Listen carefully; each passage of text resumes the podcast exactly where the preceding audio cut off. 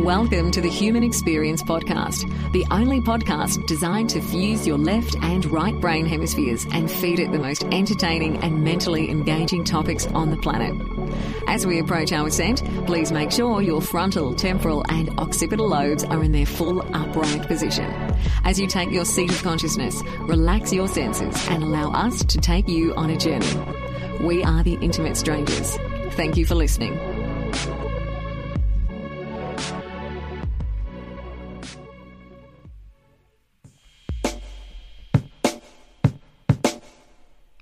Ladies and gentlemen, welcome.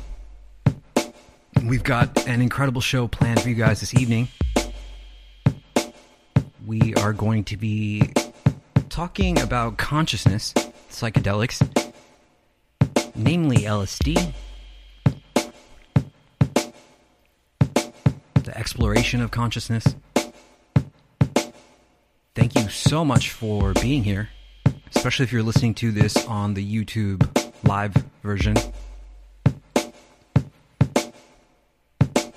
So sit back, grab a drink, and enjoy this conversation.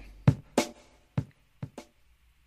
Human Experience is in session. My name is Xavier Katana. My guest for this evening is Dr. Christopher Bache.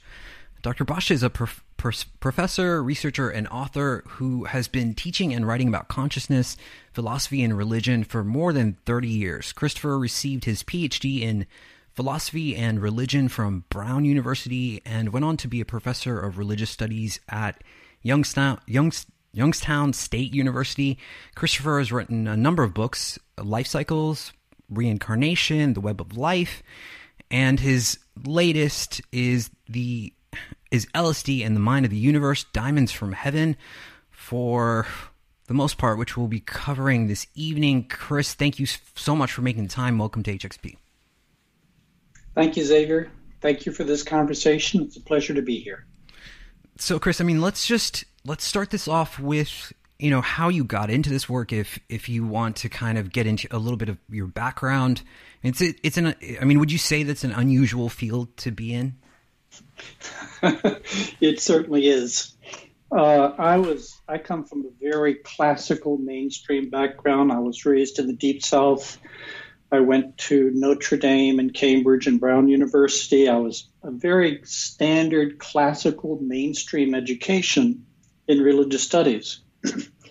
And shortly after I started my teaching career, this is in 1978, I was publishing some articles out of my dissertation. I was looking for where to take my research now that my dissertation was done. And I encountered the work of Stanislav Grof, of course, the foremost authority on integrating psychedelics into psychotherapy. His book, Realms of the Human Unconscious, was an eye-opener for me. And in one reading, I felt like I had found my life's work.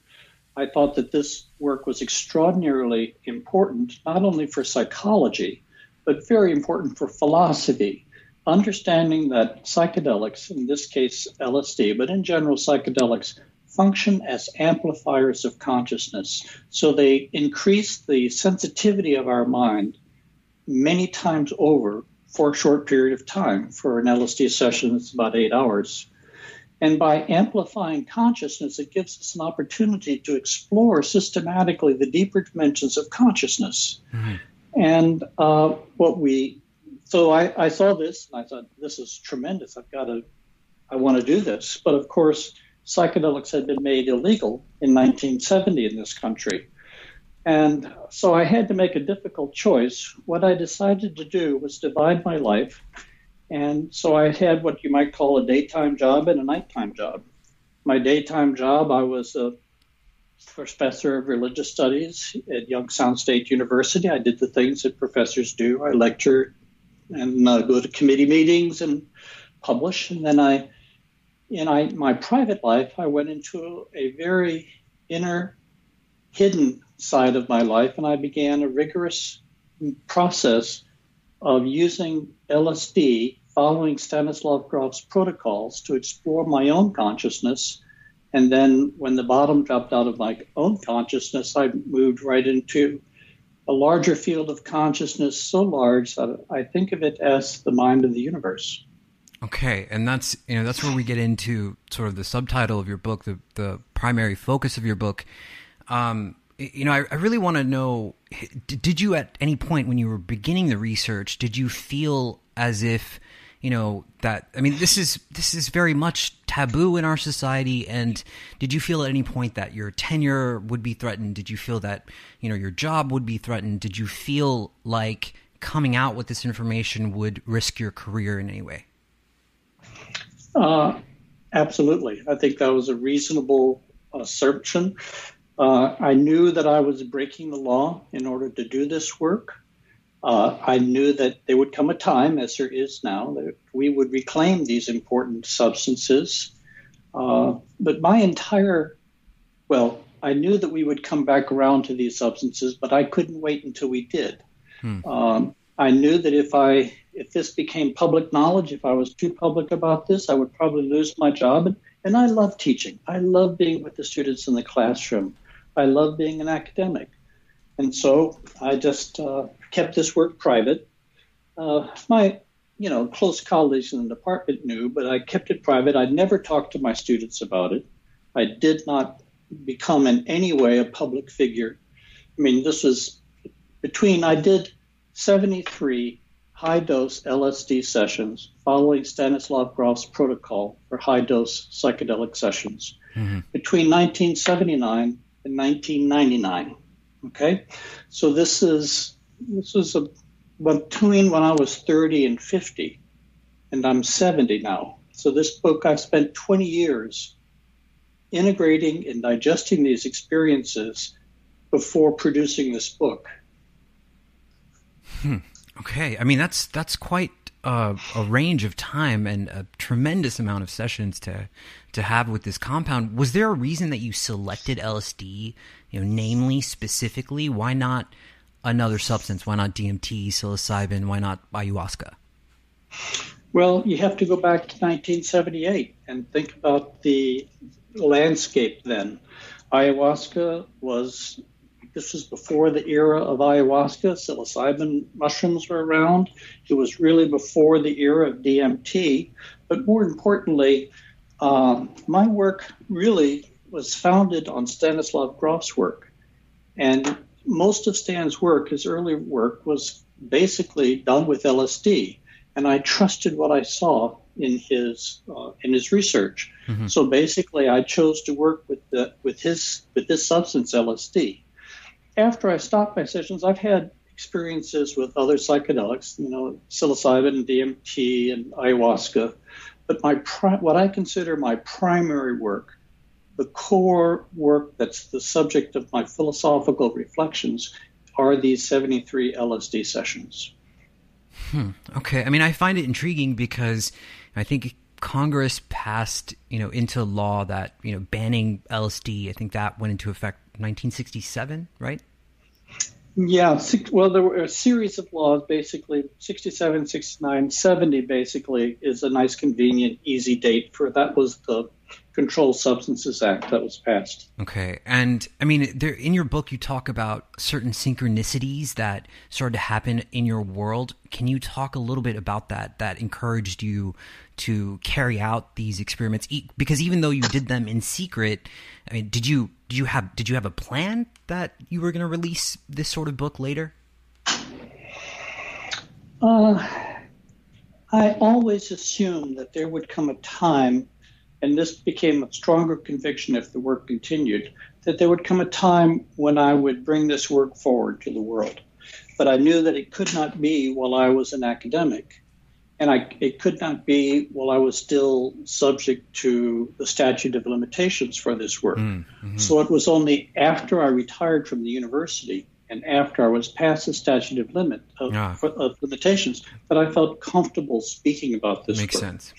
But in the work itself, I always sort of saw myself one way or another, sooner or later, finding a way to bring the core content of these sessions to others, because I'm a philosopher. I was trained to ask large questions. I was trained. I really wanted to ask the type of questions that, you know, that keeps us up late at night when we're thinking about the meaning of existence, the purpose of things, or whether there is a purpose of things, and is there an intelligence operating deep in the superstructure and substructure of the universe? Hmm. And this was an opportunity to explore those questions on an experiential basis.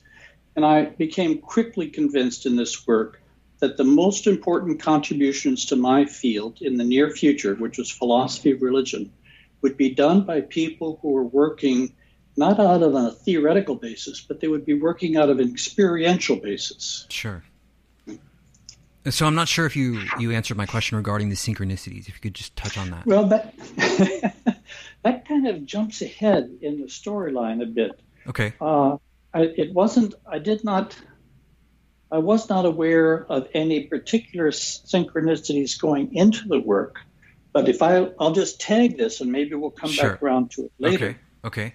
As my work deepened over the course of those 20 years, even though my students never knew I was doing this work, I found that some of my students were being activated in their own personal lives by my psychedelic work. There was a spillover. Hmm. Of consciousness transformation that began in my sessions. But because consciousness is not a private phenomenon, because consciousness is essentially the deeper levels of consciousness are boundarylessness. They're boundaryless. Okay. The impact of my sessions began to unroll beyond my personal life.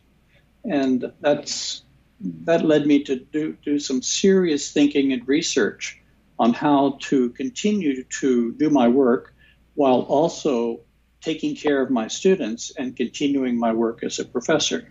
Having a normal life.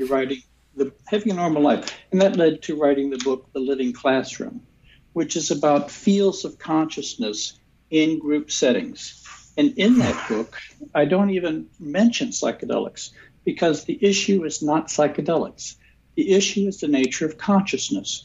And what happens when people come together and focus their intention in sustained exercises for periods of months and years. I love that. I'm feeling this resonance in your words, which I'm really enjoying. So, I mean, we mentioned that these compounds amplify consciousness in a way you said your words. So, you know, I want to know, what were some of the questions that you were asking yourself? What were the questions that you wanted answers to? Well, I got into this, again, we're thinking the late 70s, because I was interested in enlightenment and I had been meditating for a number of years and I had encountered the kind of blocks that people typically encounter in the early years of sitting practice. And I thought that if I could do some sessions and engage my unconscious and confront whatever blocks were waiting for me in my unconscious, it would basically speed the process of my own spiritual realization.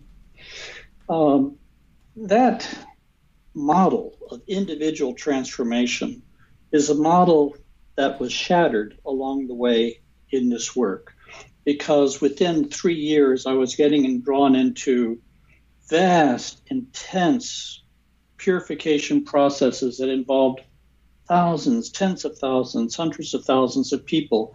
I got into a whole series of experiences for years that were just far too large and far too intense to understand them in terms of some type of healing or clarification or realization of one's personal transformation. I began to understand that in these deep, deep, highly energized states of consciousness, if you focus in them in a very specific way, you actually can begin to impact or heal some portion of the collective unconscious. Okay, please continue. Well, let me back up and a little bit about method. Stan Grof clearly distinguishes between low-dose psycholytic therapy and high-dose psychedelic therapy. Low-dose psychedelic therapy, usually 50, 200 micrograms, is a process of peeling the unconscious layer by layer, multiple sessions, gradually unfolding the unconscious and helping heal whatever issues are lurking in the unconscious. Psychedelic high-dose therapy is very different. In the early years in the Spring Grove Hospital, the agenda was to try working with a patient population of people who had cancer or had terminal illness. They were not trying to heal them. These people were going to die. They basically were trying to blast through all the layers of the personal unconscious and trigger an experience of an encounter with the universe that would give them some kind of glimpse of where they were going when they died. They basically were trying to trigger a near-death episode experience in these subjects. It was a very interesting and a very successful project. So I came along later, and I thought, well, if LSD can be used in high... Oh, their protocol was limited to 3 sessions, no more than 3 sessions. Okay. So I thought, if you can do it safely 3 times, then you can do it safely more times. So I chose, partly for matters of efficiency, a number of different things I discuss in the book, but I chose to work after about 3 sessions to work with very high doses of LSD, and I worked at 500 to 600 micrograms consistently for those 20 years. Now, the state of arousal, the state of amplification when you're working with doses of LSD that high, plus when you completely internalize the experience. So let me back up for a minute. Mm-hmm. We're talking about sessions. We're not talking about tripping. Never gone to a concert on acid. You know, never stayed up all night talking with my friends. Okay. In the days when I did these sessions, I was totally isolated from the world.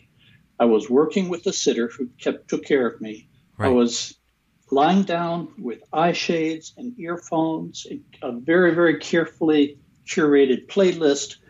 And what you do is when your consciousness becomes hyper-amplified like this, if you focus it internally, if you really create conditions where you do not engage the world, but you engage just your mind, a series of things began to percolate and you confront deeper and deeper levels of your consciousness.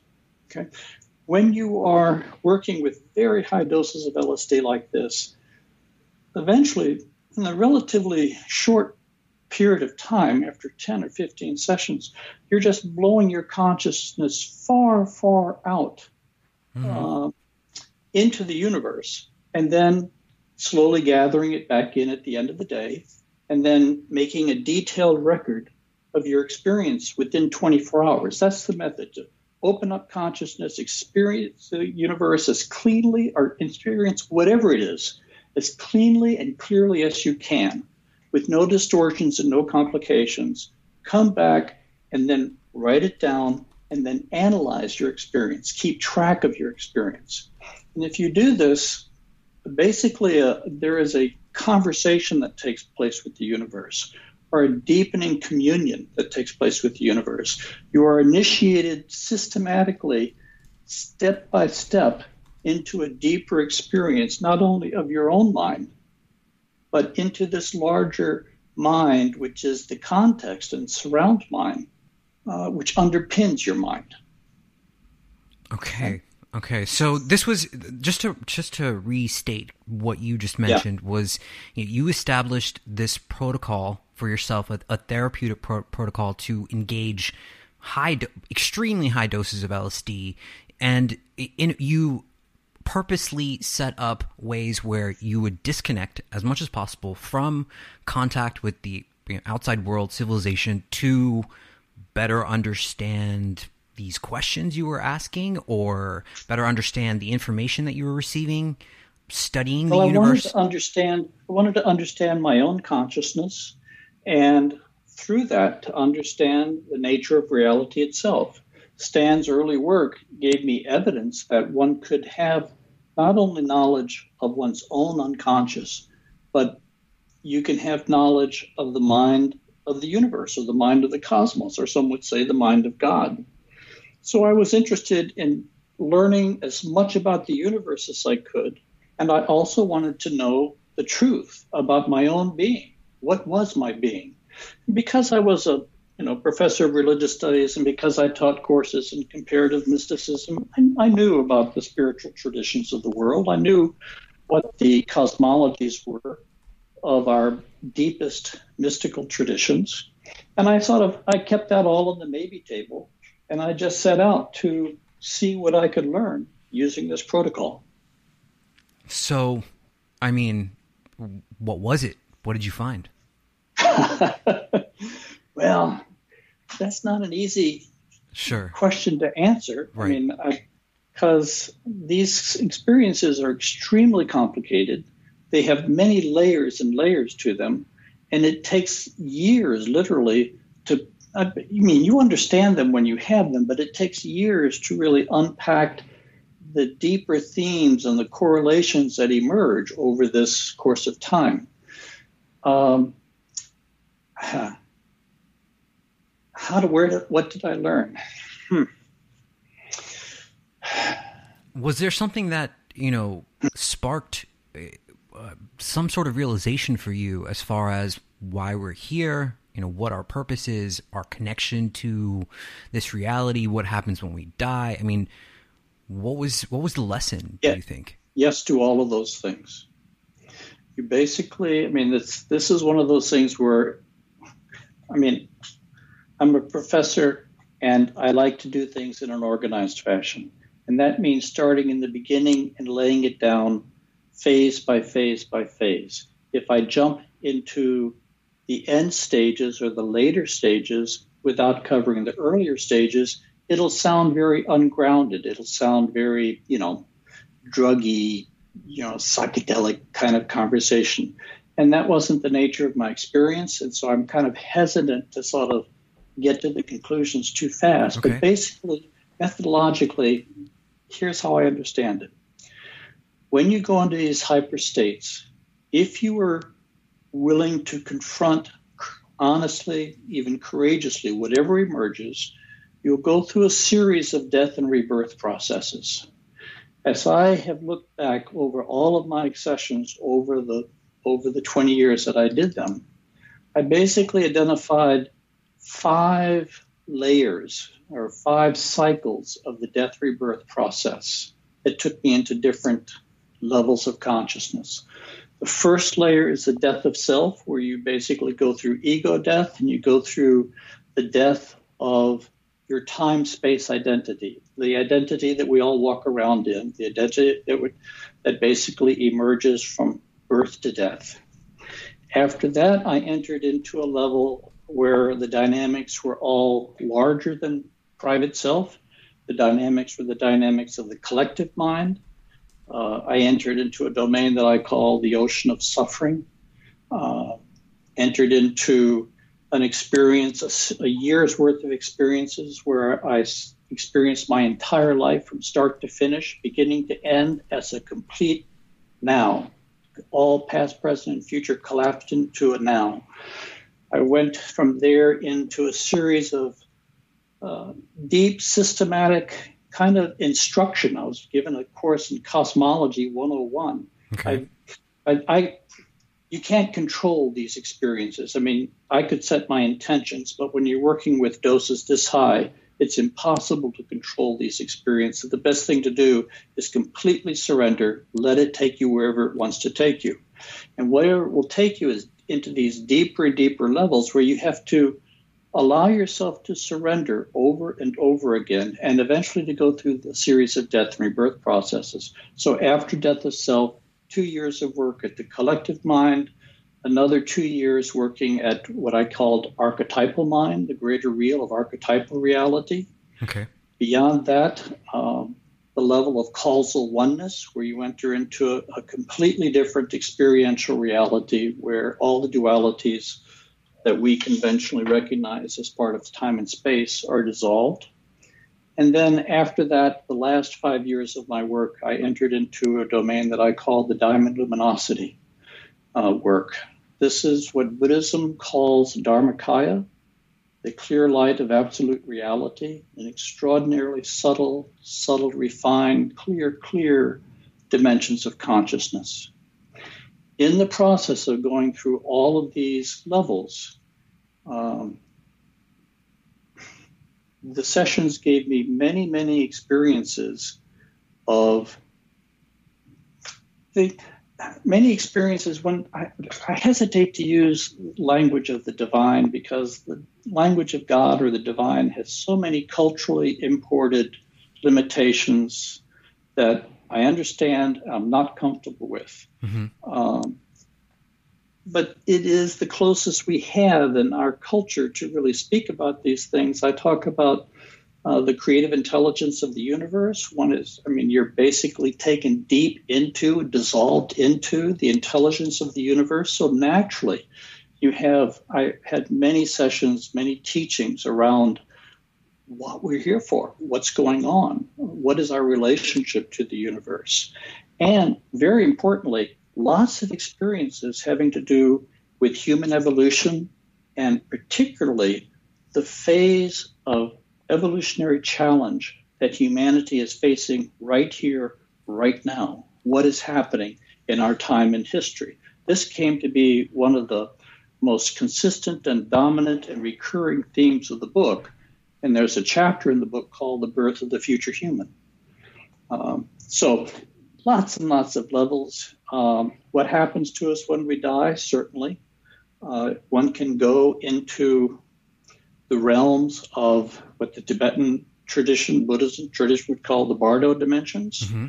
You go when you die, and you can also, if you work really hard and consistently, go into what the Buddhists called extra samsaric reality, or reality beyond all the cycles of reincarnation, all the cycles of existence, going into that reality that lies, beyond the incarnated domains. Mm-hmm. So there's lots of insights that emerged in this work. And what I've done in this book is I simply have taken the reader in as efficiently as I can, starting in the beginning of the work, breaking it down chapter by chapter, year by year, where I went, what happened, what emerged. And I really, I just lay it out like that, as transparently as I can.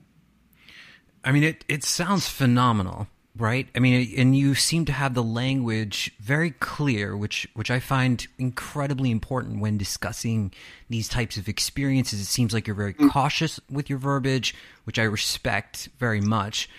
What I'm curious about is to know how you worked the integration aspect of it. You talk about something called psychic inflation in the book.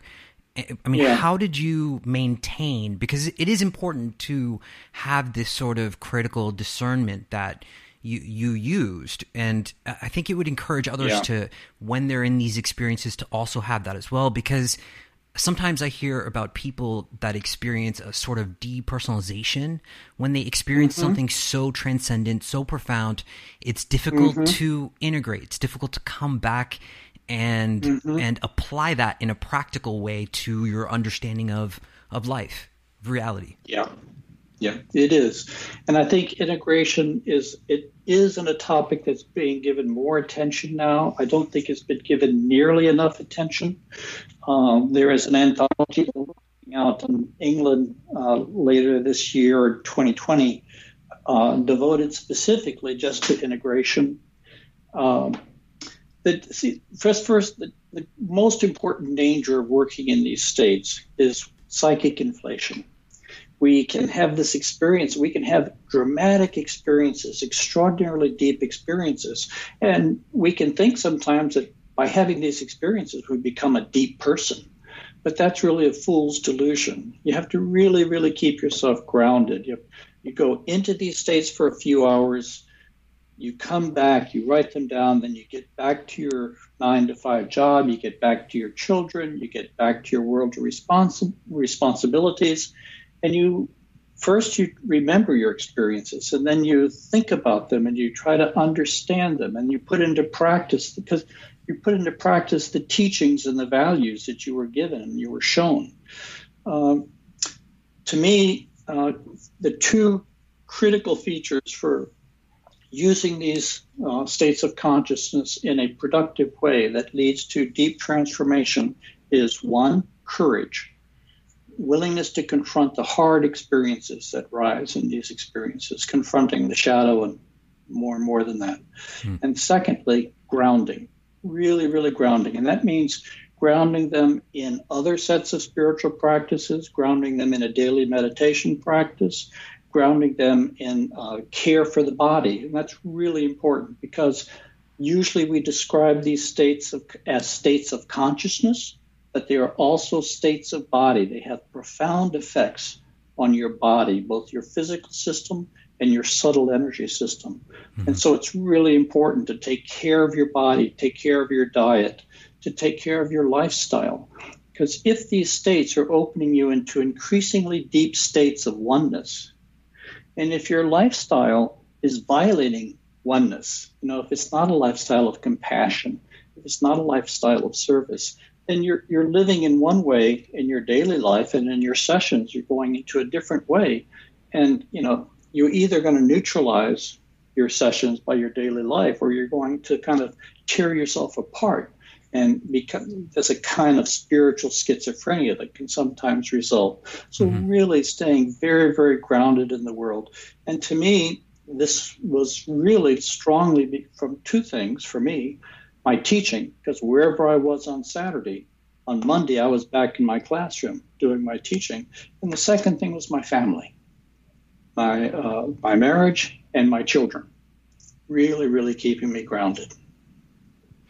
I mean, were there certain protocols that you use for grounding specifically? I mean, was there, you know, a set sort of amount of things that you did every day after your sessions? I mean, how did you ground yourself better other than just kind of a cursory look at, you know, maintaining your relationships and accountability to yourself? How did you, like, were there some practical things that you did as far as grounding?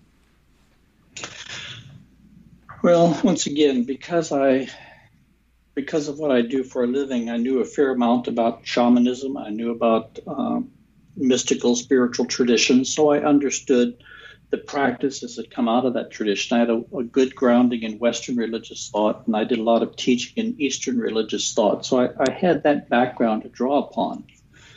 But basically, you know, it's not that dissimilar from what happens if you go on a 2-week retreat, like, you know, meditation retreat, you're with a teacher and you go out in the woods, or, you know, you're in a retreat center for 2 weeks, you move into a state of consciousness. And then when you come back, it's often grinding to come back and engage traffic jams and, you know, the regular physical world. It's the same thing that happens in an LSD session. It's just that you get into it deeper and faster and you come back faster. But the basic process of holding still, absorbing these experiences, taking them deeply into your mind and into your body, you know, that's kind of shared by all spiritual practices. So practically, I think that the deeper you want to go in non-ordinary states of consciousness using psychedelics, the more important it is to have a daily spiritual practice. And for me, this meant a meditation practice, also a light yoga practice to helping take care of the body. I was helped in this in that my sitter was my wife. She is a clinical psychologist, Carol, and she is a very serious spiritual practitioner whose practice I respect a great deal. She never did a psychedelic session. She was the sitter for all of my sessions, never did one herself because they did not call to her. They, you know, she was basically a meditating person, and she found what she needed on the meditation cushion. And she really helped keep me grounded during all these years when I was jumping out and exploring different dimensions of the universe. She really kept reminding me what's important is not what happens on the day of a session. What's important is what you can do the day after a session. Yeah, I love that. So that really calls it. You really have to integrate these experiences into your daily lifestyle. And that takes practice. I mean, it takes self-clarification, critical self-examination. It takes, there's a social dimension, a moral dimension of compassion and equality, you know, these are traditionally recognized in all traditional spiritual practices. Yeah, I mean, and it's essentially the same. I think it's so important because when you're unraveling the aspects of the psyche in this way, it can be very dangerous. I mean, as you said, that, you know, there was never a time where you kind of, you dosed and then hung out with friends. There was never a time where you dosed and went out to a concert. So, you know, for you, it was a very deliberate intention to, you know, connect with yourself and explore consciousness, to ask these larger questions, but, you know, specifically keep it in this controlled environment, controlled setting. Yeah. And in that controlled setting, of course, the most important thing is you have to ask yourself at the beginning of every day, every session, are you ready to die? Are you ready to give it all up? And because you go through many, many deaths in this process. You know, you don't die physically, but you go through death processes that are so deep, you think you're dying physically. And then you go through processes where, how to put this, and again, I don't want to jump in too deep too fast, but you go through processes where the death agonies are not personal. The death agonies really are species-wide. And you go through processes when you're moving into archetypal reality and then moving out of archetypal reality. You're dealing with orders of magnitude that are really hard to relate to anything on Earth. Well, let's define archetypal reality. Sorry to interrupt you. Yeah. Well, archetypal reality, the two figures that come to mind most are Plato and Carl Jung in his work on the collective unconscious. And so Plato's idea is that basically there is a reality behind the physical world which informs and organizes the fundamental structures of the physical world. It's an order beyond that, beyond physical reality. And Carl Jung, of course, in talking about archetypes and the collective unconscious, he's talking about the idea that there is a collective mind, which is the soup within which our individual mind floats, so that all of our thinking and feeling and processing is contextualized within a species mind, within a collective unconscious of the species. When I went into archetypal reality, I had experiences on both levels, on both the high levels, kind of a quasi-Platonic level where I encountered beings of such magnitude, I could not wrap my mind around them. I mean, it's just vast beings that I knew were the beings responsible for creating space-time and for infusing or growing the order that's emerging in space-time. But they were so vast and in such a different order of reality that I could not give them firm description. I describe what I experienced in the book, but they don't lend themselves. And I describe this as a quasi-Platonic sense because the archetypes that I experienced were not Plato's eternal ideas in the minds of an unchanging infinite consciousness. My experience was that the archetypes, these deep, deep archetypes, were living structures. They were living entities. They were. I hesitate to call them entities because they're like galaxy size. I mean, they're vast dimensions, but they're living. They're dynamic. They change very slowly relative to us inside time and space, but they still change. They evolve. They grow. Likewise, when I went into sort of a lower level of archetypal reality, kind of the collective unconscious of humanity, the more quasi-Jungian level, I didn't experience archetypes the way Jung describes it, but I experienced over and over again the mind of the human species as a living, integrated whole. And I had many experiences where I experienced all of our individual minds as nodes, as fractal nodes within the larger landscape of consciousness. And I was shown how our individual consciousness interacts in complex ways with this larger species mind. Right? Now, here's another little footnote, or in a way, Every level deeper into a deeper level of consciousness is a step into a higher level of energy. So when you shift from one level of consciousness into a deeper level of consciousness, you have to learn how to manage a much, much higher level of energy. And so every time you go into a deeper level, and you know, I'm just describing 5 or 6 different levels, mm-hmm. you go through intense purification processes. Otherwise, if you go into these levels and you're not acclimated, you haven't done your homework and you haven't been able to acclimate your energy to these very, very, very intense energy levels, then your experiences there will be fragmented. They'll be incoherent. They won't make as much sense to you, and you won't be able to bring them back clearly. Wow. But if you go back to these levels again and again and again, and you submit to the purification processes and the death rebirth processes, then you basically acclimate, so that when you go into these states, you learn how to stay conscious in levels of consciousness that previously just swallowed you whole. Okay. Wow. And if you do it in a consistent fashion, you then break through into deeper and deeper levels.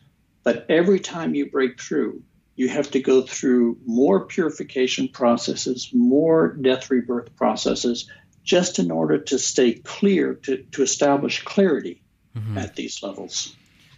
Okay. So I'm really enjoying everything that you're saying, Chris. So, you know, I want to inject a little bit of my own personal experience. I've only had a handful of LSD sessions, but ayahuasca for me is a big part of my life. I take it in a highly controlled setting with instructed shamans, and the state in which you're describing, and I do my best to, regard it in as skeptically as I can and as critically as I can.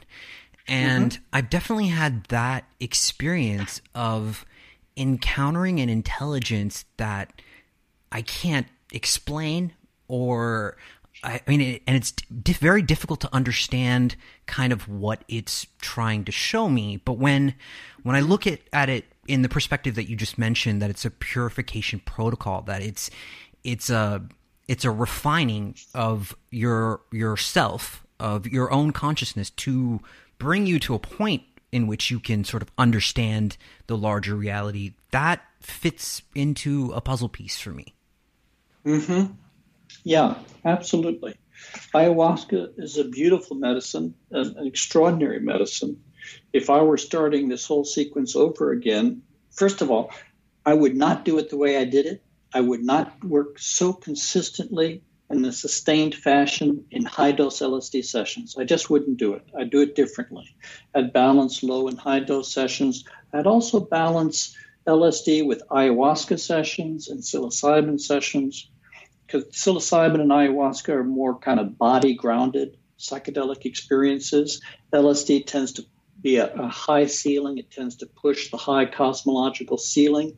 And so balancing those, I think, give you overall a better trajectory in your experiences. But ayahuasca is an extraordinary teacher, and people who do ayahuasca sessions seriously, conscientiously, you don't have to be convinced that there is an intelligence communicating to you in these sessions, because it's just so clearly that you engage levels of intelligence that know you, that look at you, that see you, and that help you unearth those things which are holding you back and showing you truths of existence that lie outside your normal state of consciousness. But once you see them, then things begin to make sense to you, make more sense, and you begin to understand what some of the great spiritual teachers have been saying and the great saints of our different traditions have been saying for hundreds of years. Mm-hmm. It's a living intelligence. That's why our universe, we now have an approximate idea of just how vast our universe is. Okay. So let's just temporarily imagine that the universe has a mind, that there is a mind of the universe. And then imagine if you were going to become one with that mind. Do you really want to do that? I mean, that's an extraordinarily, I mean, imagine being one with every life form just on our planet, right, let alone our galaxy. It's just vast, vast, huge energy dimensions here. And so what these substances do is open us up and allow these larger layers of mind with beings that are part of that, allow them into our awareness and begin to interact with them, to have a communion with them, to have a conversation with them, to have an interaction with them. And if we do this in a sustained fashion, if we do it a little at a certain level, then we have a little bit of a communion. It can teach us some very important things about ourselves and about, you know, it can give us an understanding of what happens to us when we die. But if we go deeper and go deeper and go deeper, we engage this consciousness, this infinite consciousness at deeper and deeper levels, mm-hmm, until eventually, you know, all form is left behind. One moves into domains of what traditionally call the primal void or formlessness, and then into the domain of light, this absolute crystalline, clear light. I have so many questions. Okay, so Chris, we're running out of time. So, you know, mm-hmm, I want to know, Chris, many of the people that are going to be listening to this show, I know already that, you know, perhaps they're not going to have access to LSD or ayahuasca or any of these compounds. Mm-hmm. You know, is it possible to reach these states through meditation, through inner work? Absolutely. Absolutely. I mean, the cosmology that emerges, I think, on this work is not a new cosmology. It's the same cosmology we see emerging in the very deepest, and of course there are many levels of mystical traditions, but in the very deepest, the highest levels of teaching, the cosmology that emerges in psychedelic states is the same cosmology. This is simply an amplifier of consciousness. So it's consciousness that does the work. It's not that psychedelics are giving you experiences. Psychedelics amplify your consciousness. So naturally, anything that you experience in that state will find corollaries to experiences that emerge with just meditative experiences. Having said that, these experiences can become so deep and so profound. I mean, you don't usually transcend time when even if you have a regular and consistent meditation practice, and you don't transcend time to go into the future, into future time, and you don't necessarily go back to the beginning before the Big Bang to experience the context out of which the Big Bang emerged. I mean, so on the one hand, yes, you can experience these things with just meditation, absolutely. On the other hand, some of these experiences are so radical that they only show up in the very, very most subtle spiritual traditions, where they become comfortable with the things that I'm saying, talking about experiencing future time, so on and so forth. Okay, fair enough. So, you know, I want to move back into gear of where we were going with where you stopped. Diamond luminosity. Let's address that. Yeah. I mean, this is a part of your book that you talk about, and I'm very curious to sort of hear your firsthand account of, you know, what is diamond luminosity? How did you engage this? How did you get to this point? Would you call it the final point? Would you call it reaching this state of oneness with Source, or? Yeah. Oneness came earlier than diamond luminosity. Okay. This is, you know, hard to put this in short, succinct form. When I did this work, I was 15 years in the work. First, let me mention, I did 4 years of the work. I stopped for 6 years for reasons that are in the book.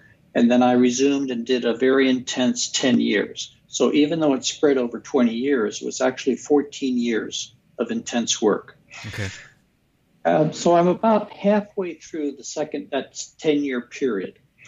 And I had, you know, gone through ego death. I'd gone through the ocean of suffering, done a lot of work at the collective level. I had gone through archetypal reality. And then I came into a year of just jaw-dropping, extraordinary spiritual experiences of shunyata, emptiness, the oneness of existence, primordial void, a variety of experiences that I talk about in a book called The Benediction of Blessings. Okay. By the time I was done with that, I felt absolutely and completely existentially satisfied. You know, there was work that I had been asked to do on behalf of others, and I had done it voluntarily. And the universe had rewarded me with just extraordinary blessings of experience. I felt completely content, but there was still 5 years of work to go.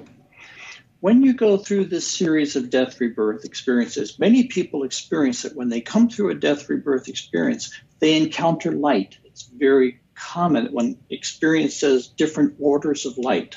Mm-hmm. And this happened for me too. There were many experiences of light through those years that I talked about. What happened after the experiences of oneness, the permutations of oneness and the primal void, I went through yet another series of death rebirth experiences, which brought me into a quality of consciousness that was beyond individual consciousness, beyond the species mind, beyond even oneness consciousness. It was basically to be a hyper clear, incredibly, it was light, but a particular quality of light. When I use the word diamond luminosity, I'm not using simply a colorful metaphor to describe the light. Mm-hmm. I'm trying to describe a particular quality of light, hyper clear. It's just, the Buddhists are right, to touch it once undoes thousands of years of wandering lost in samsara. You know, it's just so clear, so pure. And in the last 5 years of my work, over 26 sessions, I made contact with this diamond luminosity 4 times, and only 4 times. All right. So for me, there were sessions 45, 50, 60, and 66, very specific days. In between those 4 times, tremendous kind of purification, tremendous detoxification in order to be able to come back into this territory. This, this light, how to describe it? Once I touched it in the 45th session, then it became the sole agenda of my work to return to it. Mm-hmm. There was nothing that I had touched in any of the other levels of consciousness interested me at all compared to returning to this light. I think it's very similar to the light that some people, when they have near-death experiences, when they enter the light, it's something like that. It's on the order of that kind of experience. It's, in many ways, contentless. In lower levels of consciousness, I had many experiences of being taken on a tour of the universe and being shown this and being shown that, how this works and that works. But when you move into the diamond luminosity, or again, what Buddhism calls Dharmakaya, the domain of Dharmakaya, it's absolutely contentless. It's not about content. It's not about things. It's not about the dynamics. It's the quality of consciousness itself. It's the matrix within which time and space emerges. It's the light that infuses all time-space reality and receives all time-space reality at the end of our lifetime. Okay.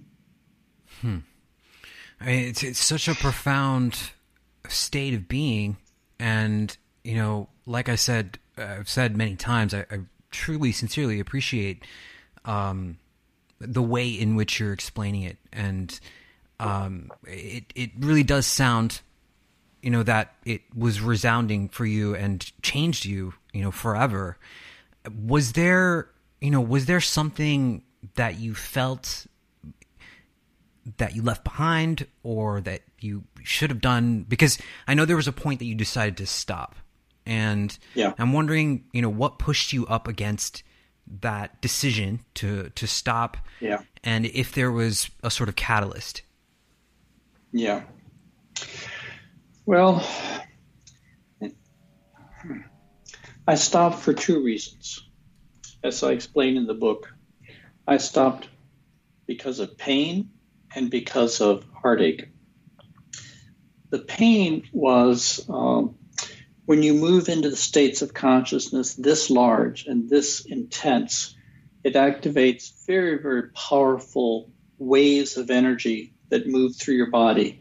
And my subtle energy system, you know, what the Indians call prana and the Chinese would call qi, my subtle energy system basically was so hyperstimulated, was so hyper-aroused that even though I had done lots and lots of spiritual practice specifically to work with my subtle energy system, I was basically plunging myself into the furnace of creation so many times and so deeply that my subtle energy system was having trouble managing the flows of energy. I mean, I could manage it all fine on a day-to-day, month-to-month basis, but cumulatively I was in a state of chronic uncomfortableness. I was uncomfortable in my body.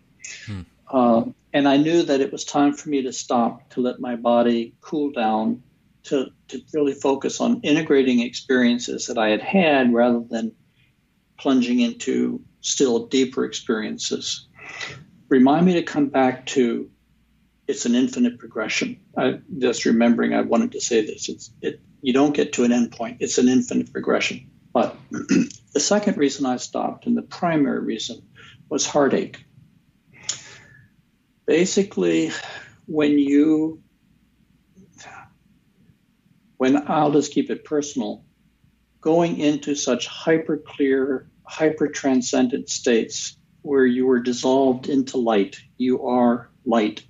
You are dissolved into the crystalline body of the divine. Coming back into time and space became just too painful for me. It became too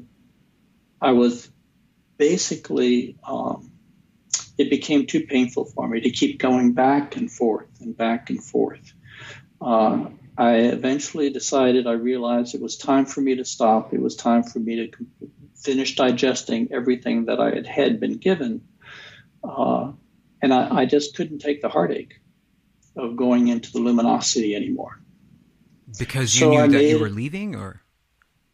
Well, no, I knew I was leaving. Yeah, at the very end, I knew I was leaving. I knew that that there would be no time in the rest of my life when I would ever be this absorbed so intimately into the universe, because I could not take a massive dose of LSD and get into that space today. It takes years and years of sustained work to build up the momentum, to build up the energy to crack into these states of consciousness, so that I knew when I was leaving, I knew I was leaving for the rest of my life. And I basically made a deal with the universe to never bring me back until I can stay. And that's when my sessions really did end. Wow. Now, the thing about it open-ended, when I was deep in the diamond luminosity work, I was halfway through that 5-year period, and I got as deep into the luminosity as I ever went. It was the 50th session. So I was in an extremely clear, really, really special place. And right when I was in it, my visual field pivoted 90 degrees, and I saw reality far, far in the distance. And the light of that reality hit me, and it hit me like a lightning bolt, and it just shattered me. It just completely transfixed me. And so I called it the absolute light, just to give it a name, but I knew that there was a reality as far beyond the diamond luminosity as the diamond luminosity was beyond space-time. And that's when I came to understand that it's an infinite progression, because like many people, I had assumed that there was an end to this journey. You become one with God, or you enter into the primal metacosmic void. And I had experienced oneness with God, and I learned that there were many degrees and levels and permutations of oneness. And I had experienced the void, and I learned that there were even permutations of the void. But I always assumed that there was an end point. You would reach a point and it would be absolutely, you had reached your destination. Right. Now, for me personally, the diamond luminosity was my end point. It was my destination. It filled, as many experiences had been, with an absolute sense of homecoming. And just when I was at this point, the universe showed me that there are dimensions of reality beyond any that I would be able to touch in this lifetime, even using this powerful method. And that's when I understood it's an infinite progression. You don't get to an end point. And that's one of the reasons why I would be gentler with myself if I were doing it again, and why I would recommend that other people be gentler with themselves. Because the goal, I think, is not to get to some state of being or some state of consciousness, which is an end point. The goal, I think, is to open us to the universe and to let as much of the energy of the creative intelligence of the universe into our being, to purify ourselves and to engage it and to enter into dialogue with it. And then basically, let nature take its course and let us grow. I'm more patient with a slower transformational process than I was when I was a young man. Chris, I mean, I've thoroughly enjoyed this conversation. Quite surprised by the preciseness in your verbiage and the way that you're discussing and talking about this. If you could, somehow bring this all together and perhaps include a warning for explorers, people who are, we've seen this resurgence in the usage of psychedelics. Many people use them without caution. They're doing them at concerts. And so, if people are going to do them, and they're aiming for connected states such as the ones that you describe, maybe a warning for those explorers and those travelers. And then, if you could wrap this together in a bow tie, because even though your journey didn't have, a specific endpoint, this conversation does have an endpoint. So yes. The more experience I've collected using psychedelics, the more cautious I am, and the more uncomfortable I am with people taking psychedelics in less than controlled circumstances. Now, many people have had very deep, life-changing experiences tripping, and I don't mean to criticize that.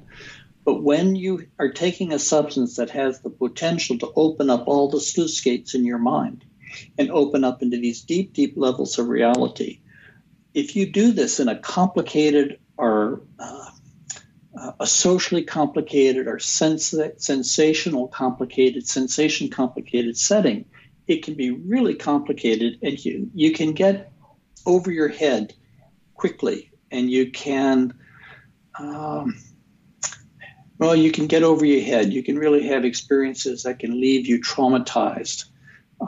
And in order to go where I went, you have to be willing to enter into unthinkable places, but you also have to see all of your experiences all the way through to the very end.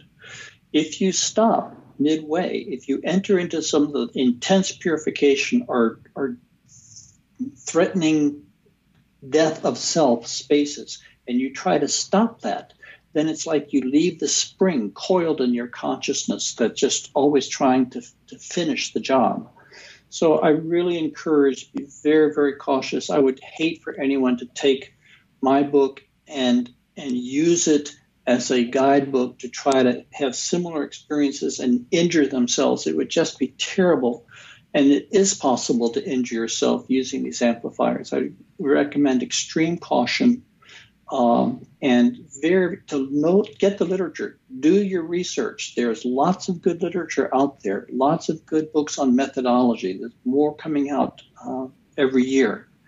And if there were a takeaway, if there were one thing I wish that I could lift from people's lives, it would be the fear of death. To me, not only am I not afraid of dying, I'm honestly and truly looking forward to it. I'm not looking forward to the dying itself, but I'm looking forward to being dead, because my experience of the universe, of the intelligence of the universe, and the compassion of the universe, and the wisdom of the universe is such that I have a sense that I have I have touched where I'm going when I die. And it's a magnificent reality, layers and layers of reality. And to be afraid of death is to have the whole world upside down. Time, space is where the hard work is done. Time, space is where we're here and we're working and we're trying to regain our consciousness. And there's lots of important work to do here. Death is like graduation. Death is like homecoming. Death is return to source and essence. Now, if you die before you die, you know, there's a monk who said, those who die before they die do not die when they die. It is possible to enter into the reality that one enters into after you die, but to enter into that while your body is physically alive. Right? That is, I think, classically, I wouldn't say that's what the Enlightenment experience is, but that's, we're going in that direction, mm-hmm. where you can stand in the physical world, be completely transparent to spiritual reality, and live consciously in the physical world and in spiritual reality at the same time. And there are many, many permutations of that kind of experience. But to be afraid of death, that's such a heartache, because that's to not understand how the universe works and how it's organized. That's why my first book, of the ones you mentioned, my first one was a book on reincarnation, because I think we have a great deal of empirical evidence that reincarnation is simply true. And if you don't understand reincarnation, then you don't understand your relationship to the universe. I love it, Chris. This was such a phenomenal conversation. If you could just remind me how I say your last name, and also where people can go, your website, URL, the book. My last name is pronounced Bache. People can contact me at this email address, cmbache, my initials, and Bache, at ysu.edu. But within a month, around the time the book comes out, around Thanksgiving, I'll have a website complete, and it will be chrisbache.com. And that will be the easiest way to reach me. Okay. Wow, guys, that's going to do it for us here at HXP. What a phenomenal conversation. I hope you guys enjoyed it as much as I did. My guest, Dr. Christopher Bache, and the book is called LSD and the Mind of the Universe. And I guess you guys have his email address for those of you that had questions in the chat that I didn't get to. I apologize. If you're listening to this on YouTube, or if you're listening to this on the podcast version, please make sure you subscribe to us on YouTube as well, so you can catch the live shows. If you're listening to this on the podcast version, please get over to iTunes, subscribe, leave us a review. One of the main things that I hear is that people just haven't discovered the show yet. So one of the biggest compliments you can give us is just sharing what we do with your friends and family. Thank you guys so much for listening. I really, really appreciate your presence. We will be back next week.